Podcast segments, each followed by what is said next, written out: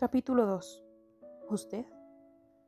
Todo marcha perfectamente estos días. ¿No lo crees, Paris? cuestionó la mujer pelinegra al verlo salir del granero con un par de empacados de heno. Tal como debe ser, Eli, respondió el rubio. La mujer suspiró. Ah, imagino mañanas como esta, en nuestra granja propia, tú y yo, trabajando hasta el fin de nuestros días, pero ahora para nosotros mismos. Es un sueño, ¿no crees? Uno de los más bellos que hemos podido desear, y que estoy seguro cumpliremos muy pronto, exclamó el joven con una sonrisa. Hoy hay mucho trabajo, ¿cierto? Sí, debemos llevar esto al establo de las vacas, debemos después limpiar la caballeriza y empezar la limpieza del campo para la siembra de este año. Terminaremos muy cansados, como todos los días. Ambos rieron. Sé, sé que podrá animarnos. Cuéntame, ¿Qué te parece un poco de leche caliente, un masaje de pies y una vista a las estrellas? dictó Paris un poco emocionado. Lo espero con ansias, milord. Será perfecto. Ambos caminaron hacia el establo vacuno. Cerca de las 9 pm terminaron su trabajo. Con la noche ya sobre ellos, encendieron una pequeña fogata a un lado del granero, calentaron un poco de la leche obtenida de ese día, se sentaron fuera con una manta lo suficientemente grande para cubrirlos a ambos. Paris tomó uno de los pies de Lisa y comenzó a masajearlo. Después me dejarás hacerlo para ti, dijo en tono exigente. Claro, tú solo relájate, Eli. La mujer sonrió. París, te, te amo. El joven sonrió ante tal declaración, tan tierna, y sujetando una de las mejillas de la joven respondió, También te amo.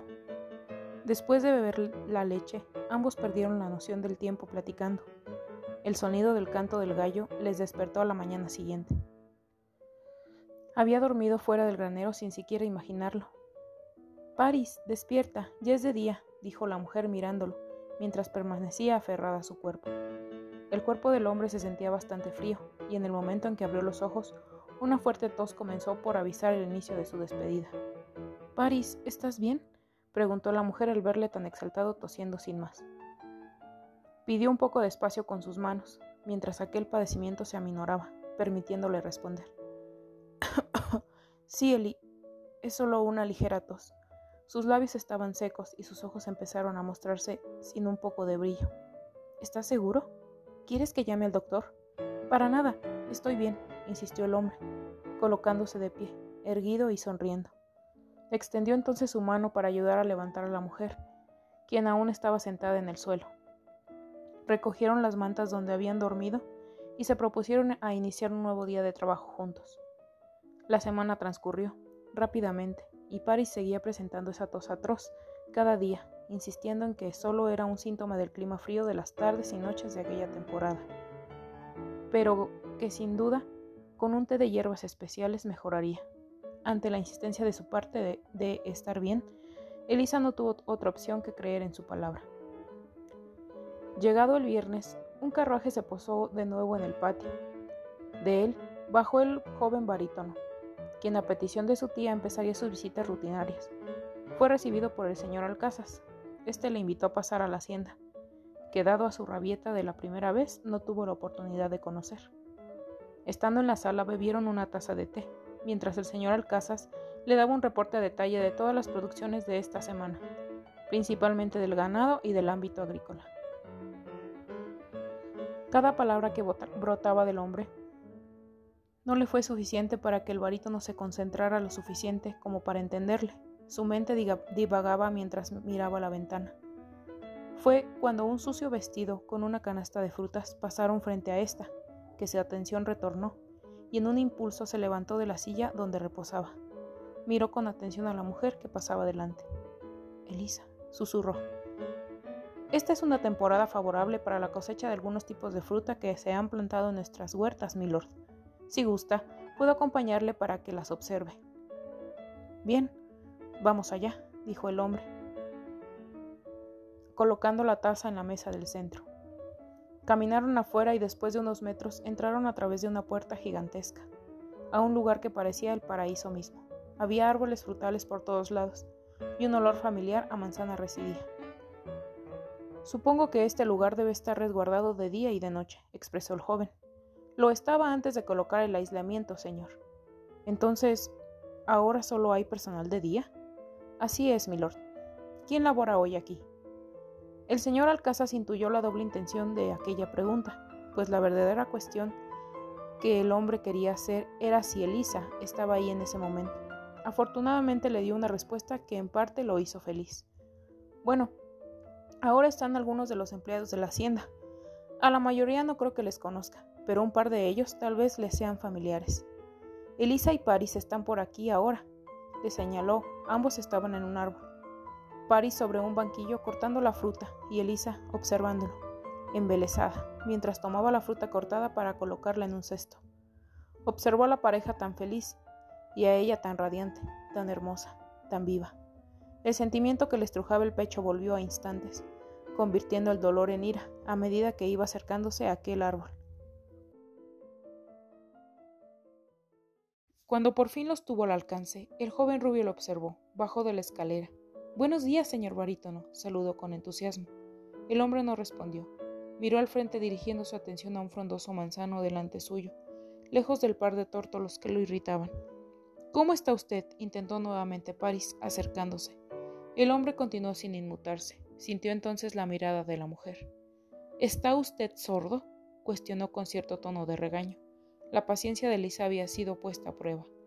El hombre giró la cabeza al lado contrario, ignorándola por completo. Es solo un grosero acaudalado. No le hagas demasiado caso, Paris. Los ojos avellana de la mujer continuaban retándolo. Señor Alcazaz, ¿podríamos dirigir el rumbo hacia el lado oeste de la huerta? Quisiera ver el estado de los árboles que crecen en esos lares. Por supuesto, joven. Mateo caminó sin dirigirse aún a los granjeros. Que tenga un buen día, señor, expresó con una sonrisa el rubio, quien era demasiado amable por naturaleza. Hm, ¿Cómo podría ser este un buen día, después de toparme desafortunadamente con tal inmundicia? expresó frenando un poco su paso para luego continuar. No. Eli. espera. La voz del rubio se escuchó detrás del barítono y después un sorpresivo golpe con una roca le tomó desprevenido. Mateo giró desconcertado para ver a su atacante. Ella era sostenida por Paris. Llevaba una roca aún más grande en su otra mano. Eli, ya es suficiente, dijo el rubio calmando enseguida a la fierecilla. ¿Qué comportamiento es este? No es propio de ti, dijo, haciendo que la chica bajara la mirada como una niña regañada. Debes ofrecer una disculpa al señor Bernoli. ¿Qué? Después de cómo te ha ignorado, eso jamás. Eli, si no lo haces me enojaré contigo. Pero Paris. Elisa, por favor, solo hazlo. El tono del rubio al hablar se tornó más serio, y el hecho de que la mujer escuchara su nombre completo era prueba de que, si no se disculpaba, crearía un problema entre ellos. El hombre le miró unos momentos a los ojos y eso bastó para convencerla. Si ustedes piensan que, con una simple disculpa, perdonaré esta falta, están muy equivocados. Iré con las autoridades si es preciso. Esto no se quedará así. Ambos irán a... Lo lamento, interrumpió la mujer, mirando sus grandes ojos avellana y lo puro de su corazón por una ventana al alma, sin una pizca de resentimiento en ellos, el hombre supo que su disculpa era sincera. El corazón de Mateo retumbó en su pecho y un leve sonrojo se asomó en sus mejillas. Miró hacia otro lado nervioso, temiendo perderse en la profundidad de aquellas avellanas dulces. Aclaró su garganta y dijo, Como dije, una disculpa no será suficiente. Tendrá que remediar su daño ayudándome a curar la herida.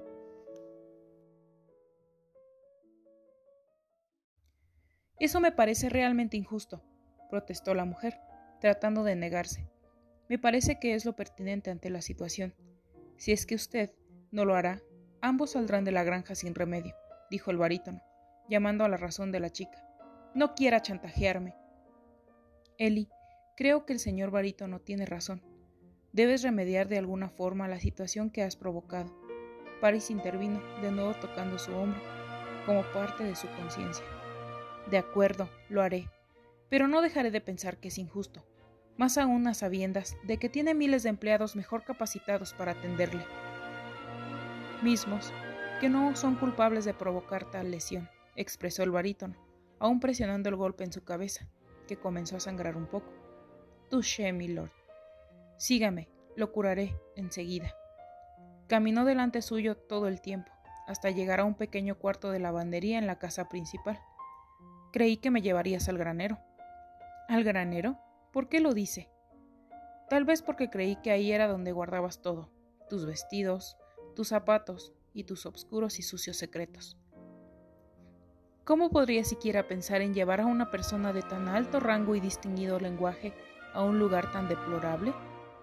Aun sabiendo que le es desagradable, todo lo que tiene que ver con esta humilde granja, que lo provee de alimentos para su supervivencia, mi lord. Elisa le tomó de la mano, sentándolo frente suyo.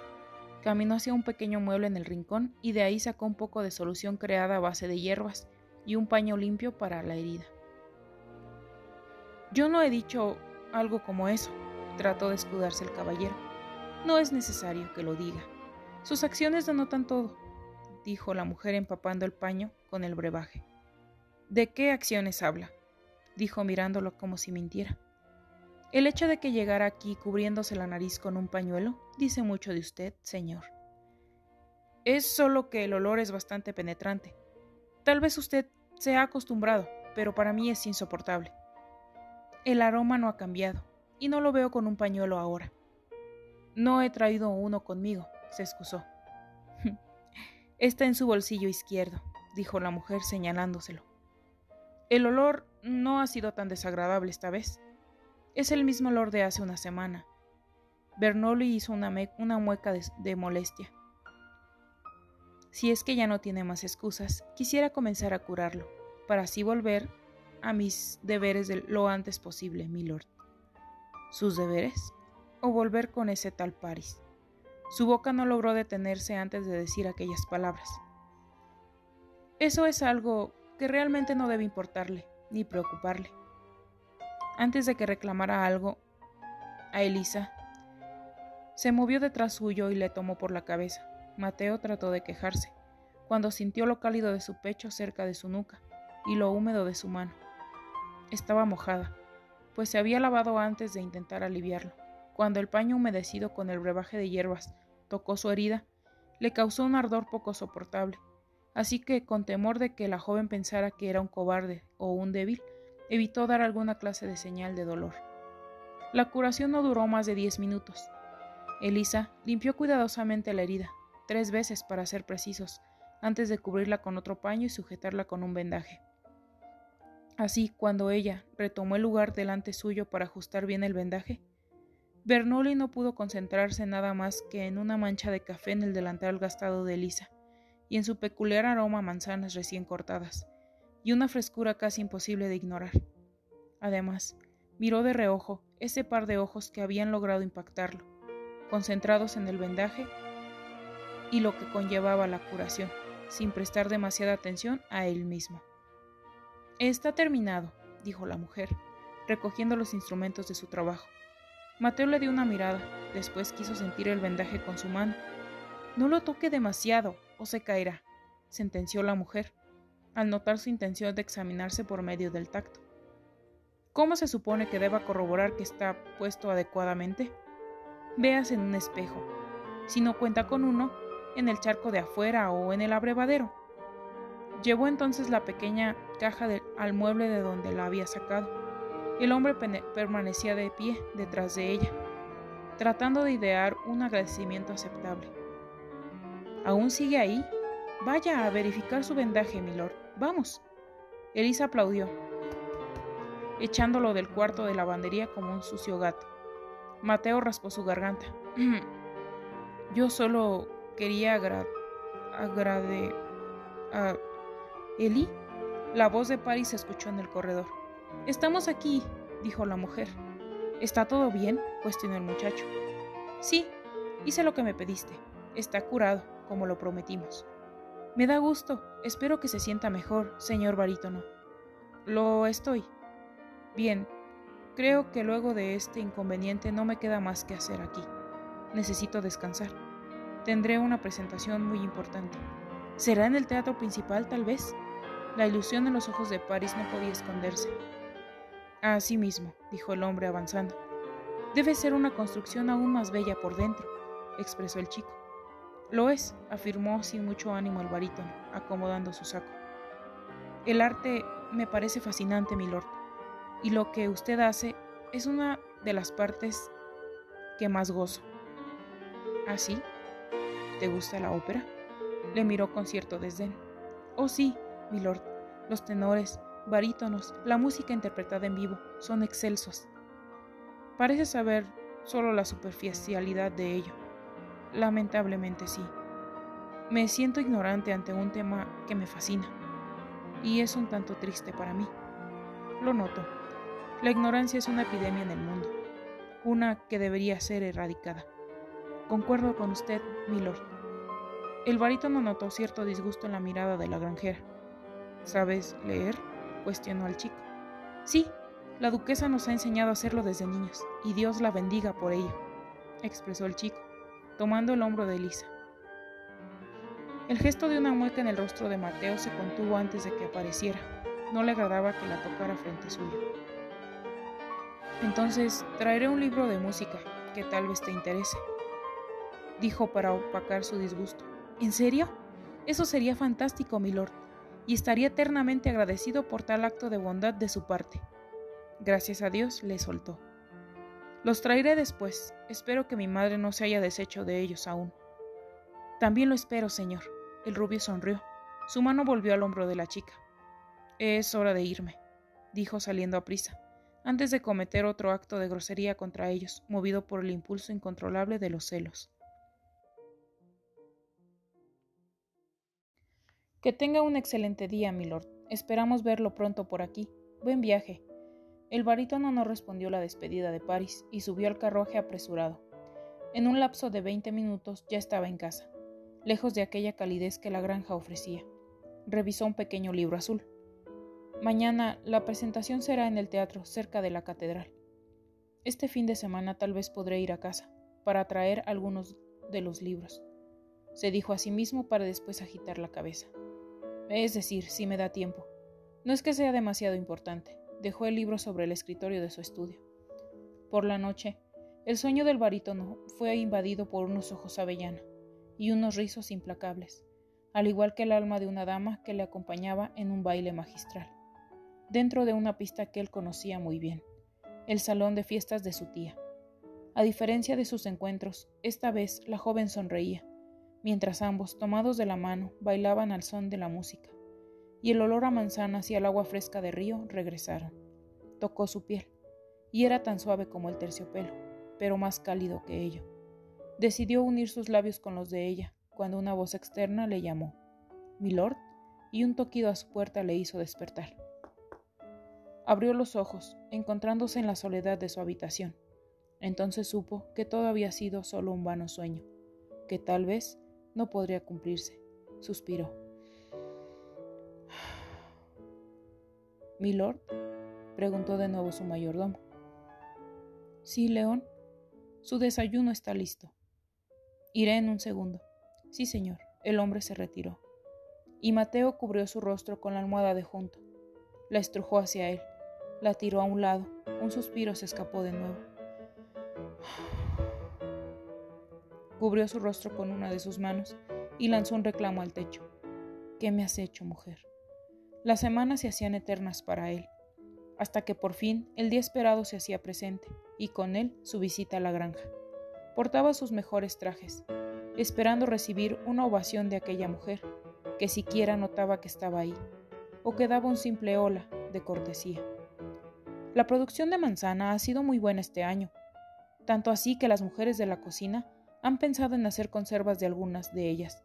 Sería buena idea, ¿no lo cree, señor? ¿Milord? El señor Alcázar intervino en el pensamiento profundo del hombre, quien miraba por la ventana de la sala afuera. Paris y Elisa lavaban algunas de las manzanas mencionadas. Se les veía igual que siempre, felices y sonrientes. ¿Sabe? Creí que las jóvenes de ahora se dejaban guiar por un buen partido, es decir, un buen proveedor, no solo por los afectos. Con todo respeto, milord, no todas las damas piensan igual. Algunas todavía buscan la fantasía del amor verdadero. ¿Amor? Mateo rió un poco. ¿Usted cree en ese sentir? Por supuesto. Mi esposa y yo lo compartimos y me siento afortunado por ello, afirmó Alcázar orgulloso. ¿Afortunado? Por supuesto, como dice mi escritor favorito, y lo cito, no hay peor condena de dolor que el rechazo del ser al que amamos. Los ojos del joven volvieron al rostro de Lisa, quien sonreía para París, y un suspiro se escapó. El señor Alcázar notó el dolor y el no se puso de pie, súbitamente. ¿Ocurre algo, señor? Acabo de recordar que tengo asuntos importantes en casa de mi tía, así que partiré de inmediato. Está bien, milord, salió de la habitación, sin siquiera esperar a que el, señor Alcázar le acompañara a la entrada. Señor barítono, buenos días, le saludó Paris caminando presuroso a su encuentro. El hombre giró y lo miró, con el rostro lleno de lodo, al igual que las manos. Buenos días, París, saludó forzado. Disculpe que no le dé la mano, pero no quisiera ensuciar sus limpios guantes, dijo con amabilidad, acompañada de una sonrisa. No se preocupe, lo entiendo, expresó Mateo, mirando de nuevo la sociedad en las manos del joven campesino.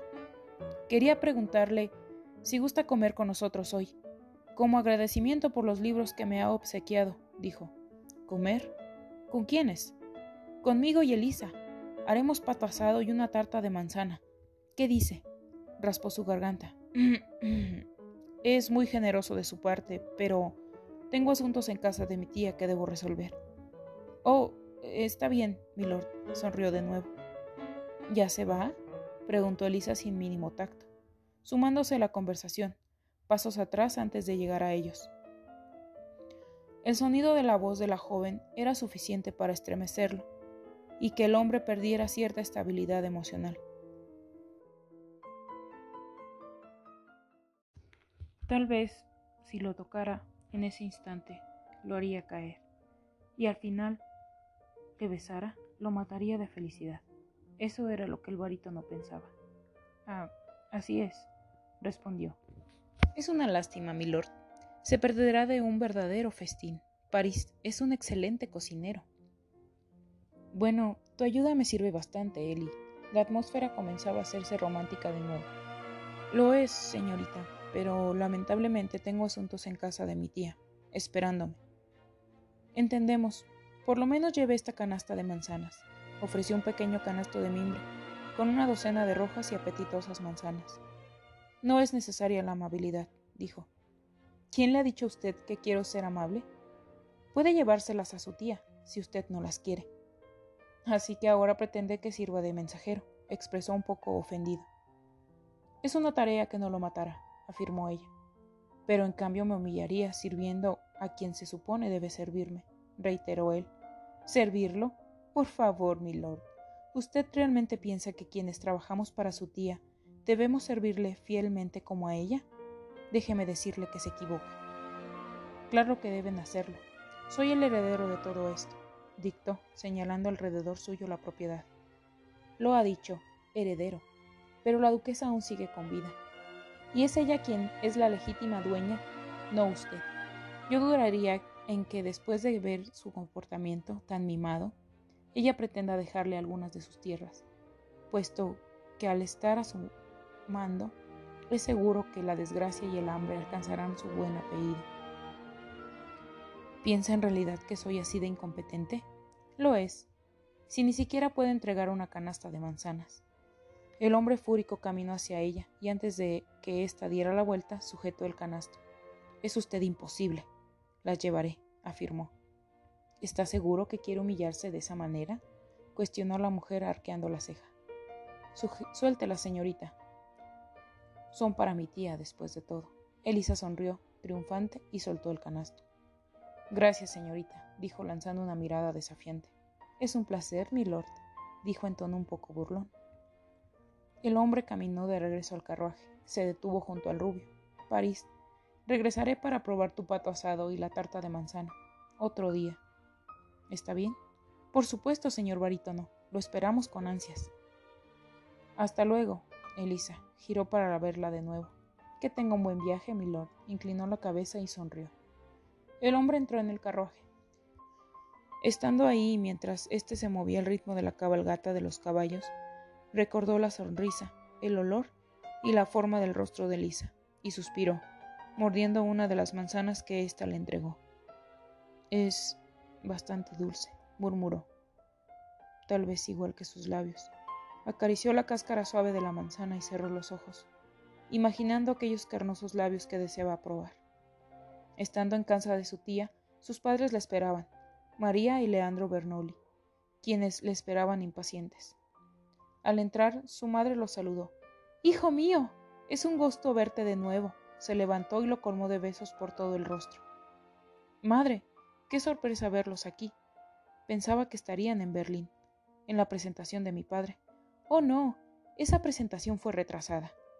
Buenas tardes, saludó el joven al resto del grupo. Ven a darle un abrazo a tu viejo, expresó el tenor levantándose con los brazos extendidos. Padre, el chico le estrujó con un fuerte abrazo. ¿Por qué tu presentación se ha retrasado? Porque al estar en aquel escenario tan gigantesco y sentir la apatía de la soledad, no pude pensar en nadie más que en ti, mi pequeño y hermoso hijo. Besó sus dos mejillas como símbolo de sus palabras. ¿En mí? Así es. Decidí que, por el resto de mis presentaciones en Europa, tú estarás a mi lado. Aquel comentario causó dos reacciones adversas en el joven barítono. Alegría porque siempre desde, desde pequeño había querido estar en un escenario con su padre, el mejor tenor de su tiempo, el mayor representante de la ópera conocido hasta el momento. Pero una angustia también le invadió en el pecho, al pensar que, si decidía partir, no vería a Elisa en un par de meses, y eso tal vez lo mataría. Si esperar una semana era una tortura, no quería imaginar un tiempo más prolongado. ¿Qué te ha hecho pensar en ello, padre? el hecho de que tú seas mi sucesor en un futuro. ¿Qué? gritaron al unísono los tres miembros de la audiencia. Cuñado, creo que has perdido la cordura. Mateo será mi sucesor en el ducado. Bueno, es evidente que la capacidad de mi hijo está mucho más que para ser un simple duque. Él será el siguiente tenor Bernoulli, el mejor de su tiempo, al igual que su padre. ¿Es tarde? porque Él ya ha aceptado antes mi propuesta. Nunca es tarde para nada en esta vida, y Él es joven, fuerte y con una voz angelical, que le permitirá con mis consejos ser el mejor. Cuñada, no discutiremos por algo que ya está decidido. Leandro sonrió y tomó asiento al lado de la duquesa. El muchacho no ha decidido aún. Por lo menos no he escuchado de su boca que no quiere ser el siguiente futuro duque de la Vega. Bueno, si quieres escucharlo de él, lo harás. Díselo, hijo. El joven permanecía callado, con la vista fija en la gran puerta de madera tallada en cedro, que le había permitido entrar, y por la cual quería salir en ese momento. La decisión que se le había impuesto tomar era realmente estresante. Decidir entre un ducado y ser un famoso tenor, el sueño de toda su vida. Suspiró y dijo en realidad, padre, no había considerado volverme un tenor. La duquesa sonrió. Aunque debo ser franco, tampoco me veía como el duque de la Vega hasta hace un par de meses. Lo que trato de decir es que no sé qué rumbo quiero seguir. Ambos son prometedores y tentativos para un joven como yo. No estoy seguro qué decisión tomar. Son grandes responsabilidades. En efecto, pero que mantengas el linaje de canto en nuestra familia es más importante que volverte duque. No, eso no es considerado un logro, querido hijo. Difiero contigo, Leandro. Es un logro que él mismo se ha ganado, al interesarse por las cosas que ocurren en mis tierras.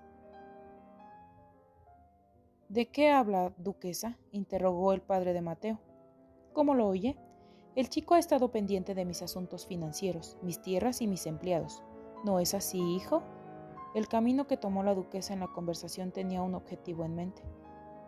Mateo recordó entonces en medio de aquella guerra campal el rostro de Elisa, mientras las palabras mis empleados resonaban un par de veces dentro de su cabeza, y el comentario de la duquesa hacía efecto en sus pensamientos, tal como lo había planeado. Suspiró de nuevo, esta vez más agobiado que antes. Ante la discusión incesante de su familia, su madre solo observaba sentada frente a ellos, bebía tranquilamente su té. Historias de tiempos pasados salieron a la luz, entre ellas la versión interesante de cómo cada uno, por sus medios, conoció a los reyes de España. Ya es suficiente, Leandro, Mariana, exclamó fúrica la madre de Mateo. Bajó delicadamente su taza de té, Limpió su boca con la servilleta que reposaba sobre su regazo. Una vez terminado su ritual de sanidad, prosiguió a continuar. Mateo es quien debe, debe elegir, y el hecho de que los dos hayan vivido experiencias inolvidables en sus distintos mundos no les da derecho a decidir por mi hijo. Así que al saber esto, les ruego que cierren sus bocazas y dejen que Mateo dicte su voluntad. Los dos callaron y se dieron nuevamente la palabra al joven. Por el momento, solo quiero disfrutar del aprendizaje que los dos pueden ofrecerme. Quiero seguir cantando hasta que decida qué quiero para mi vida. Así que iré a tu gira, padre, a la de Europa solamente. Y cuando regrese continuaré ayudando a mi tía, si eso les parece. Después de dos años decidiré qué es lo que quiero hacer si les parece adecuado. La duquesa y el vizconde se miraron y asentaron. Así se decidió, y Mateo partió al siguiente día con sus padres hacia Berlín. La gira de su padre duró seis meses, tiempo suficiente para que el invierno pasara. Nadie en la granja se enteró sobre el hecho de su partida, pero dos empleados, dos empleados notaron su ausencia. Creo que hoy tampoco vendrá, dijo Paris con decepción al tercer viernes luego de que el señor barítono partiera a Berlín. Tosió. Tal vez jamás regrese.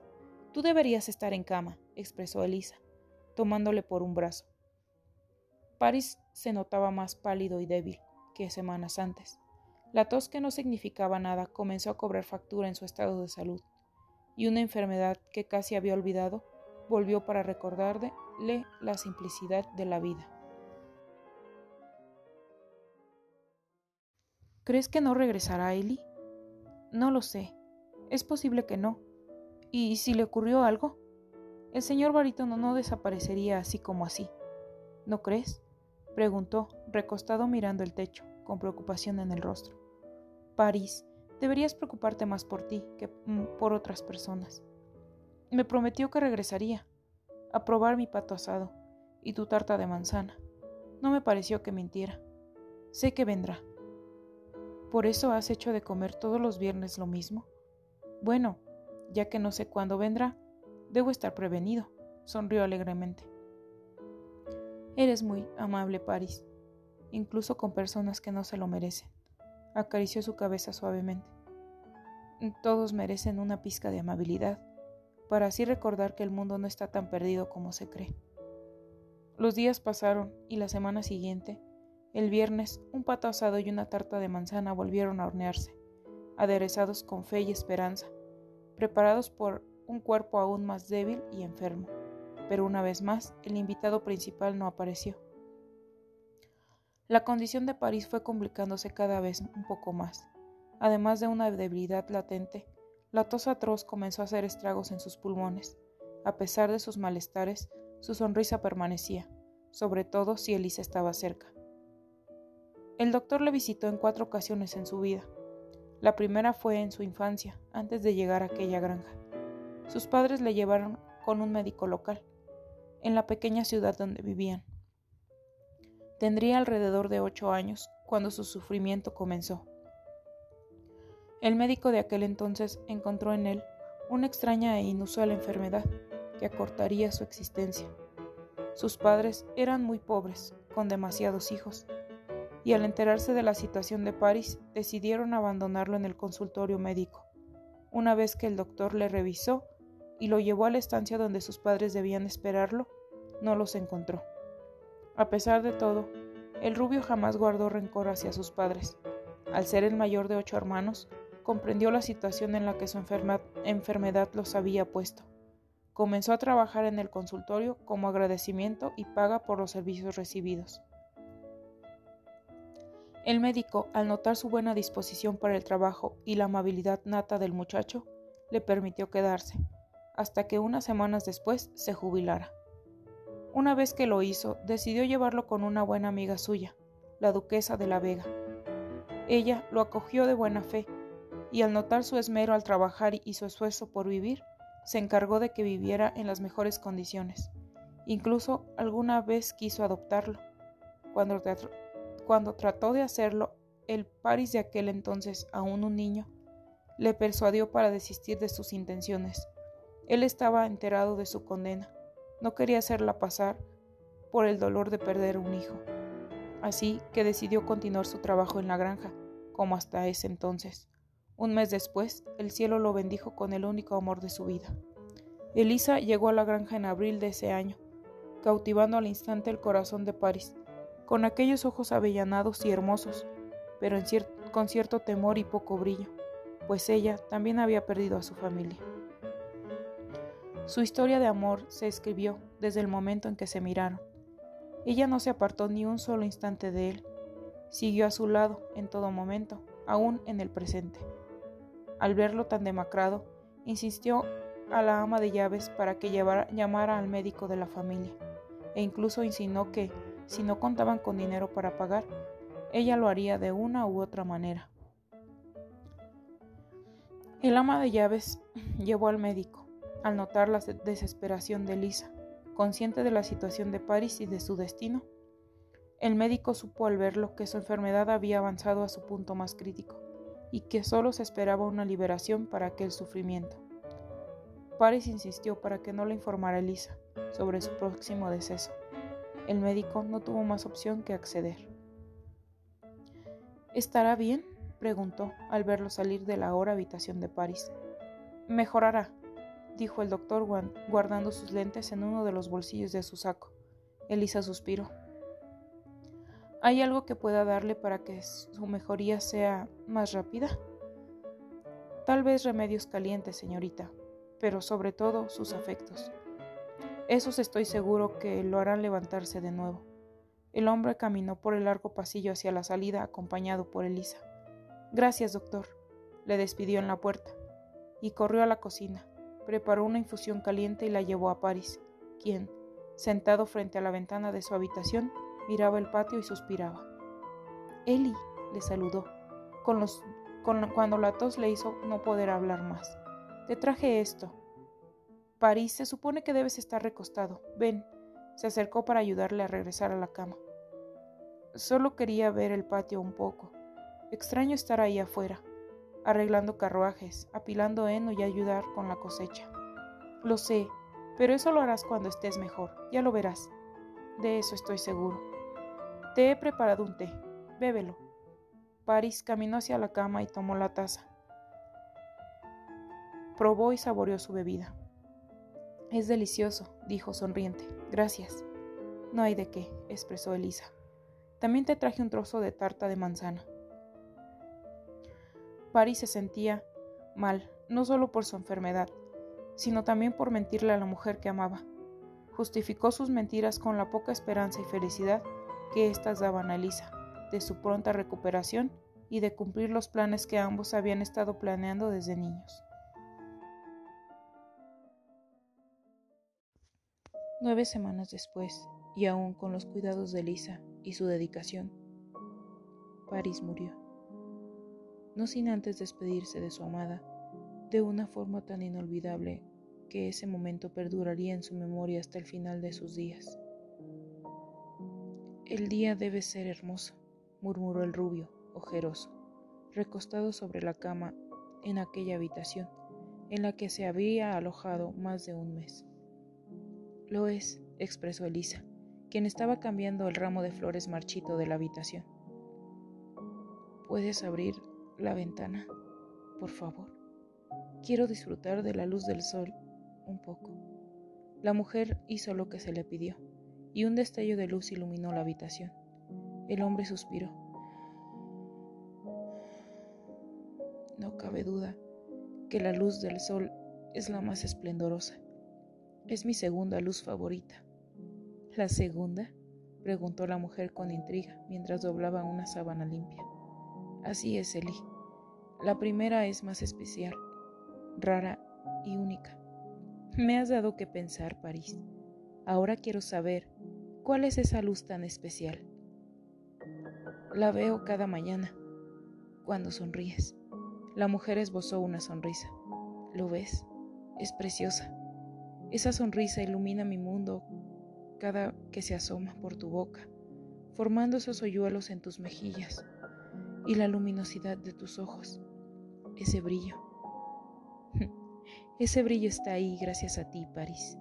La mujer se acercó a la cama y se sentó a un costado de Paris en el suelo.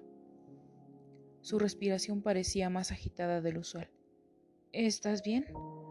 Lo estoy, dijo. ¿Quieres que llame al médico?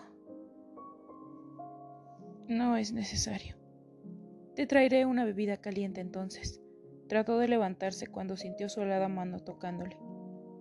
No te apartes de mi lado, Eli, dijo. Jamás.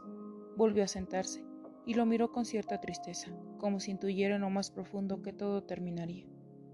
Eli, siempre quise hacerte una pregunta, suspiró con dificultad. Dime, ¿qué es el amor para ti? La miró con sus ojos azules, siempre vivaces y curiosos, ahora luchando por seguir brillando. El amor para mí es la mirada, la sonrisa, el cabello y el rostro de una persona. Tú, París, dijo reteniendo las lágrimas. Entiendo. Sonrió tan dulcemente como siempre. Miró hacia la ventana. ¿Qué hay de ti? ¿Qué es el amor para ti? Para mí, el amor es como el canto de un ave, intangible, hermoso, y que al igual que las mismas aves, puedo escuchar cada mañana cuando tú estás cerca él. Eso es tan hermoso y tan propio de ti. Me he sentido mal estos días, Eli, expresó. Lo sabía. Debo apresurarme a llamar al doctor. Su mano no fue soltada por el hombre. No hay necesidad de ello. No sé cómo decir esto, pero estoy seguro que inhaló tomando aire, como si éste se escapara tan veloz que no pudiera llegar a sus pulmones. París. La chica se acercó. Me queda poco tiempo, Eli, dijo con una voz ronca y cayó por un minuto entero. ¿Eh? La joven lo miró con las lágrimas guardadas saliendo una a una. Mi cuerpo ha cargado con una enfermedad desde que tengo memoria. Esta se ha ido agravando con el tiempo y todo lo que he soportado estos años me es cada vez más difícil sobrellevarlo. Hizo algunas inhalaciones. Quiero que me disculpes por no habértelo dicho, Eli, pero cada vez que nos asomábamos a la ventana del futuro, uno juntos, me rozaba la idea de no estar aquí para cumplirlo. Tampoco quería darte un sufrimiento antes de tiempo. No, llamaré al médico, él sabrá qué hacer. No hay nada que hacer, solo esperar. No, París, por favor. Perdóname, Eli. Fui egoísta al no contarte y malo por ilusionarte, pero créeme que solo la idea de que algún día iba a convertirme en tu esposo me hacía inmensamente feliz. Eres una mujer fuerte, independiente, hermosa, sin igual, y estoy orgulloso de la mujer en la que te has convertido y a la que tuve el privilegio de amar hasta el final. Mi lindo canto de ave. Gracias por todo, Eli. Su mano dejó de sujetarle y descendió lentamente hacia la cama. París. París. Se acercó. Miró su rostro y sus ojos entreabiertos no mostraban más su brillo. Entonces supo lo que ocurría. Un grito desgarrador y desesperado recorrió toda la mansión. Los empleados acudieron al lugar y encontraron a una Elisa destrozada, gritando el nombre de París una y otra vez mientras se aferraba a su cuerpo sin vida. Elisa no se apartó de él hasta que su cuerpo fue enterrado en una, a unas millas de la granja en un cementerio para los empleados. Un mes estuvo visitándole a diario, antes de que una depresión le forzara a confinarse en el granero por casi dos meses, sin comer más que un trozo de pan y beber un poco de agua. El primer viernes de junio, un carruaje se abrió paso por las calles principales de la ciudad. El tenor Bernoulli y su familia habían vuelto de su gira. Mateo especialmente parecía ansioso y nervioso a la vez. ¿Ocurre algo, hijo? No, es solo que volver a la ciudad después de tanto tiempo me causa cierta ansiedad. Lo entiendo. Después, de ver las maravillas del mundo debe parecer nada regresar a un lugar tan familiar, ¿no? En realidad, si no les importa, quisiera hacer una visita. ¿Una visita? Sí. A una joven, tal vez, dijo su madre, siguiendo los instintos maternos que le decían eso mismo. Algo así, dijo el joven sonrojado. Si es así, está bien. Renta un carruaje para ver a la dama, dijo la madre, y sé cortés. Después de todo, la has abandonado por seis meses. Mateo descendió del carruaje y, siguiendo la instrucción de su madre, rentó uno. ¿Hacia dónde, milord? preguntó el cochero. A la granja de la duquesa de la Vega. Enseguida. Suspiró. El sudor en las manos y los latidos de su corazón no le dejaron tranquilo ni un solo momento del viaje.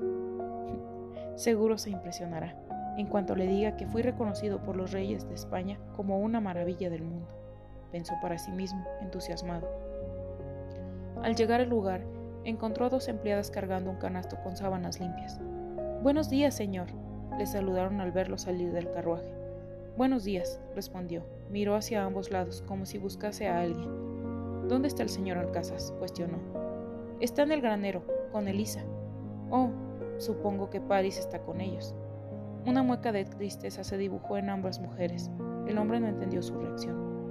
En realidad, la más joven quiso explicar, cuando la mayor la hizo callar de un golpe en la costilla y con una señal de silencio en los labios.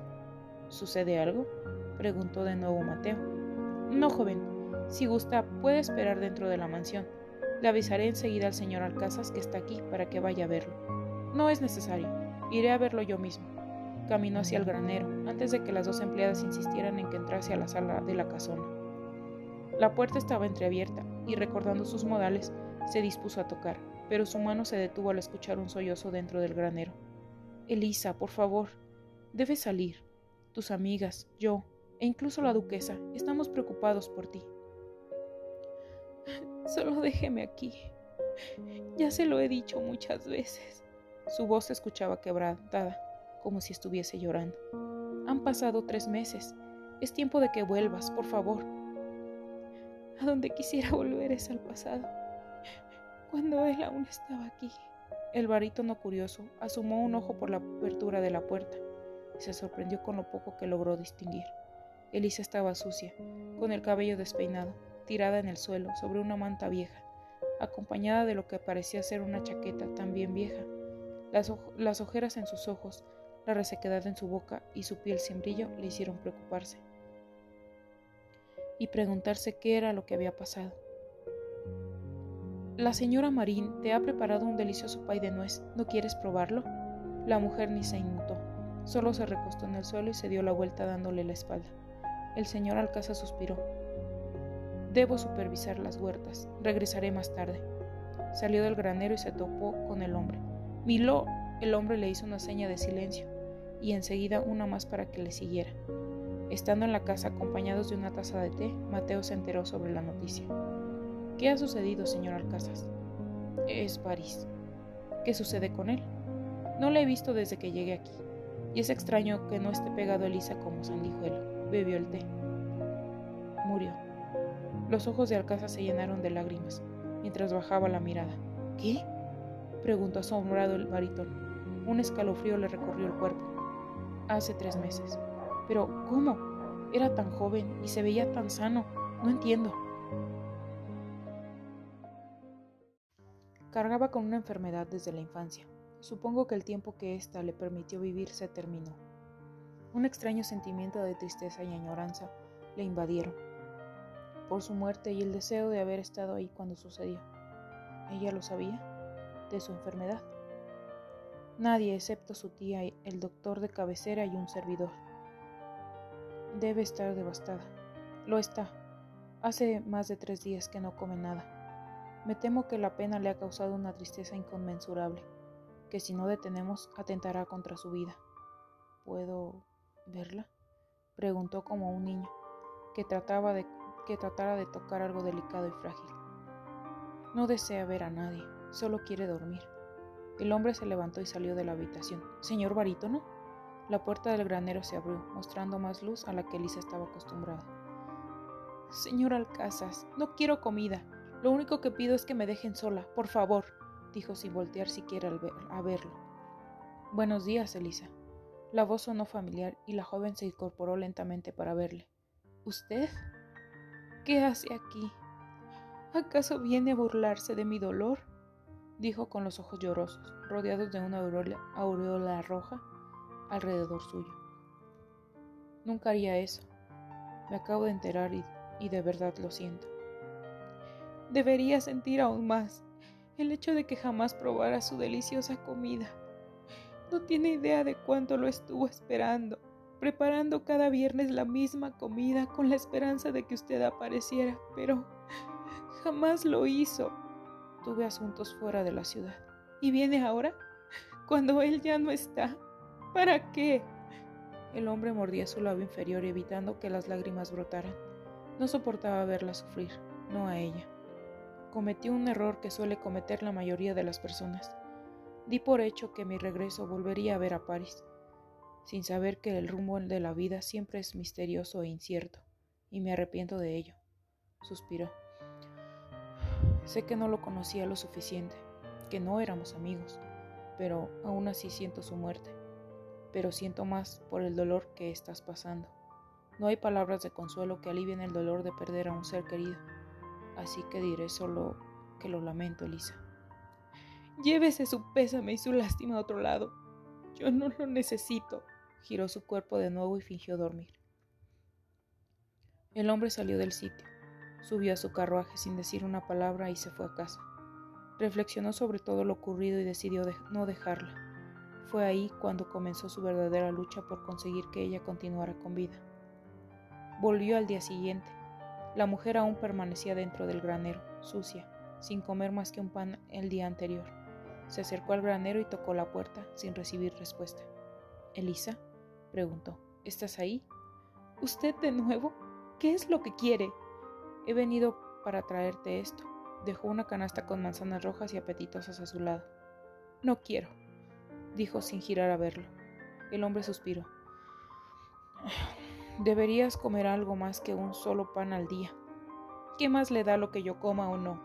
Es por tu bien. Tu salud se verá afectada. Anda, come una manzana. Restregó una de esas manzanas en sus finas ropas y luego lo ofreció a la mujer. Ya le dije que no quiero, Estiró un brazo y, lanzó la manzana hacia un lado del granero, cerca de un montón de, heno. El hombre caminó hacia donde cayó la manzana, la tomó y después la, la llevó afuera, la lavó y regresó al granero. Aquí la tienes.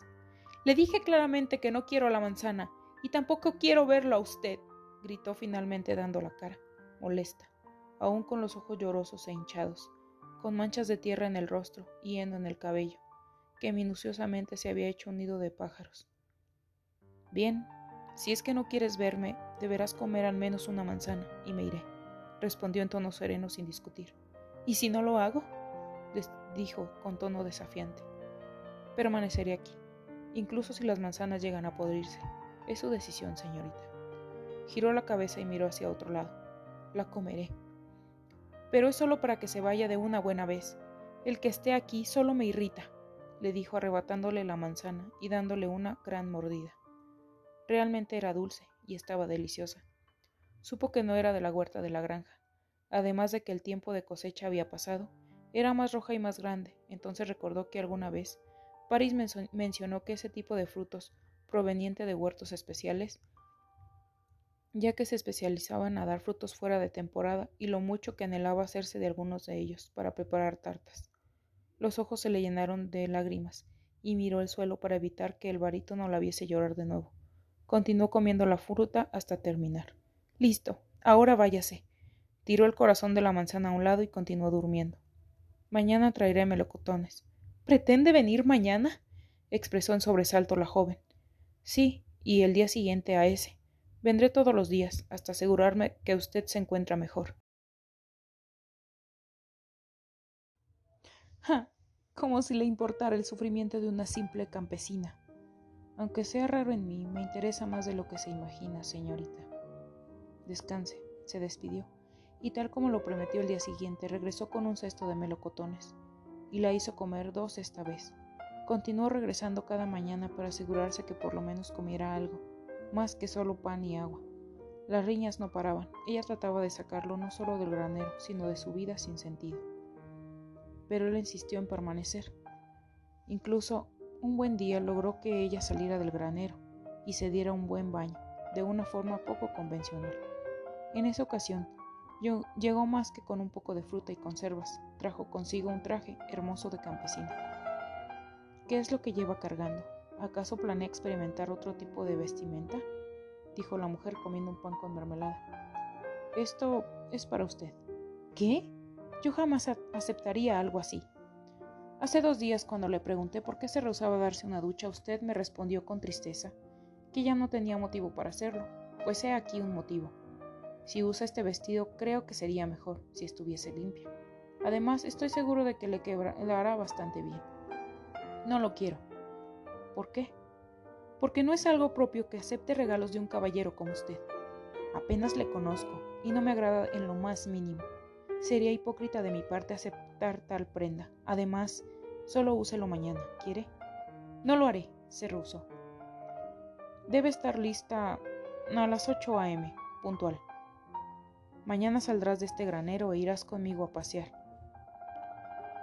Quiero que me enseñes los alrededores de esta granja.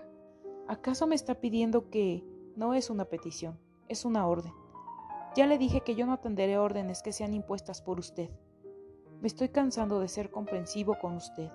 Ya es tiempo de que deje la melancolía y siga adelante. ¿Qué es lo que dice? ¿Sabe el sufrimiento por el que estoy pasando? Me he quedado sola en el mundo. París era mi única familia, mi hogar. Pero ¿qué sabrá usted? Que tiene un padre y una madre y a su tía que tanto le quiere. Que está sola, Deje de ser tan autocompasiva. ¿Quiere? ¿Cómo es que puede decir eso? ¿De qué habla? Si no se da cuenta, debe ser más tonta de lo que pensé. Óigame, ¿qué le ha dado el derecho de insultarme? Sus mismas palabras, señorita, y su autocompasión, que me está cansando. Nadie le obliga a seguir aquí, pegado a mí como una sanguijuela. Lo hago por voluntad propia. Desearía encontrar la forma de quebrar esa voluntad. El hombre frunció el ceño tratando de contestar, pero mantuvo la respiración unos segundos, raspó su garganta un poco y acomodó el cuello de su camisa. Mañana vendré a las 8 a.m. y si no está lista, yo mismo me encargaré de que lo esté. ¿A qué se refiere?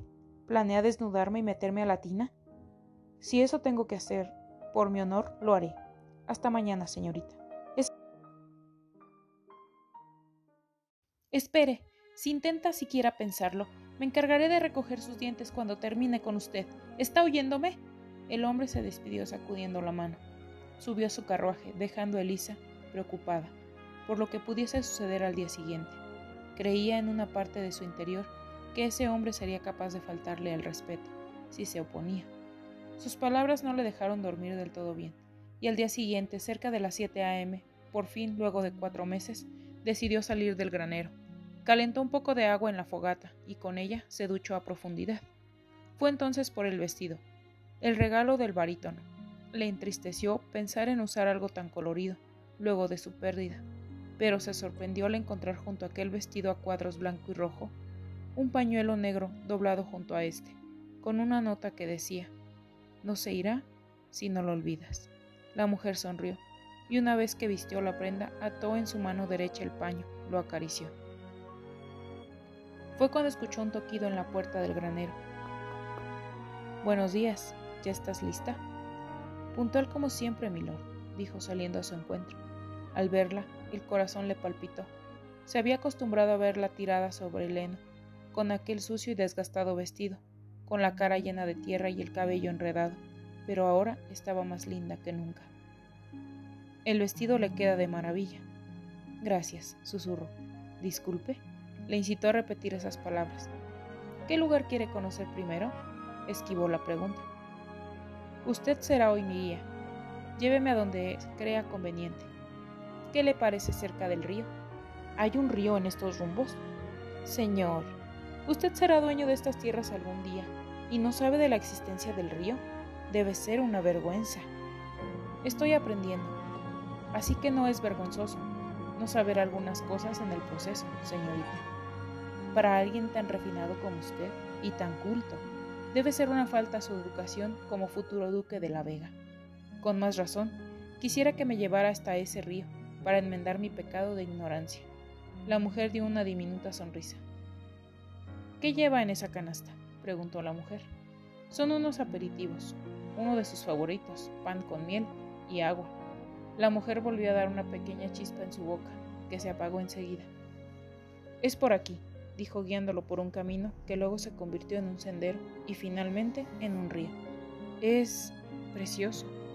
Sí, es un lugar bello, dijo bajando la mirada. ¿No tienes hambre? Hemos caminado cerca de Sacó su reloj de bolsillo de oro. Dos horas. No mucho en realidad. Vamos a comer. ¿Te gustará lo que traje para acompañar el pan y la miel? No me diga.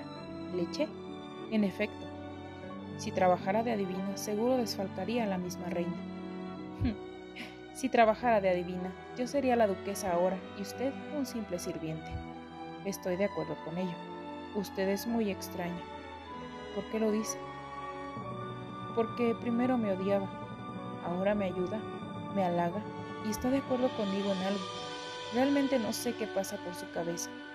Créame, señorita, aunque supiese lo que pasa por mi cabeza, dudo que usted lograra entenderme algún día. Por favor, no se dé aires de importancia. No trato de hacerlo, solo digo la verdad. Puso la canasta en una roca y comenzó a distribuir el festín. Supe que las frutillas le gustan. Traje algunas. Tome, ofreció un pequeño plato con fruta. Además de ser buenas para la digestión, también lo son para abrir el apetito. Coma. ¿Por qué se esfuerza tanto? La mujer lo miró. Es decir, usted, ¿con qué intención hace todo esto? ¿Es porque se siente culpable por no acudir a la invitación que le hizo Paris? ¿O simplemente quiere hacerlo por caridad? ni una ni la otra. Entonces, ¿qué es lo que se propone? Nada en particular, dijo, untando un poco de miel en uno de los panes y ofreciéndolo a Elisa. De verdad que no lo entiendo. La mujer no dejaba de mirarlo, tomó el panecillo. No necesita hacerlo. Solo disfrute de mi compañía y las atenciones que le brindo. Es todo. Se levantó un tanto molesto. No puedo disfrutar algo que no es de mi agrado y que tampoco he pedido. Mordió una de las frutillas mientras en la otra mano sostenía el trozo de pan con miel. Su sufrimiento por mi presencia se termina hoy, aclaró de espaldas ante la mujer. ¿Qué? Mañana partiré con mi familia. Mi padre es un tenor bastante famoso, debo decirlo, y le han ofrecido la oportunidad de presentarse en varios países de Europa, Asia y América. Será una gira, que durará cerca de dos años. No, vendré más a importunarla durante ese tiempo. De eso no debe preocuparse. Se irá de nuevo, con la diferencia que esta vez tuvo la delicadeza de avisar. Debo agradecer tan noble gesto, ¿no es así, milord? No exactamente. Después de todo, he sido una molestia durante todo este mes. Usted lo ha dicho. Estrujó el pan con miel en su mano y lo tiró al suelo. Deberíamos volver. Tengo que preparar mis maletas para mañana. Justamente se lo iba a sugerir, milord. Vamos entonces. Caminó delante suyo dejando la canasta detrás, que Elisa recogió. Iré delante. Puede perderse, y no quisiera importunar en su viaje. La mujer caminó frente suyo. Cuando llegaron a la granja, ella volvió al granero con la canasta y, él subió a su carruaje, totalmente furioso. Ni siquiera le ha importado, dijo cabalgando dentro del carruaje. Qué tonto. Lo mismo hubiese sido irme sin avisar, dijo, y la pregunta de Lisa resonó en su mente durante todo su viaje. ¿Qué es lo que pretende?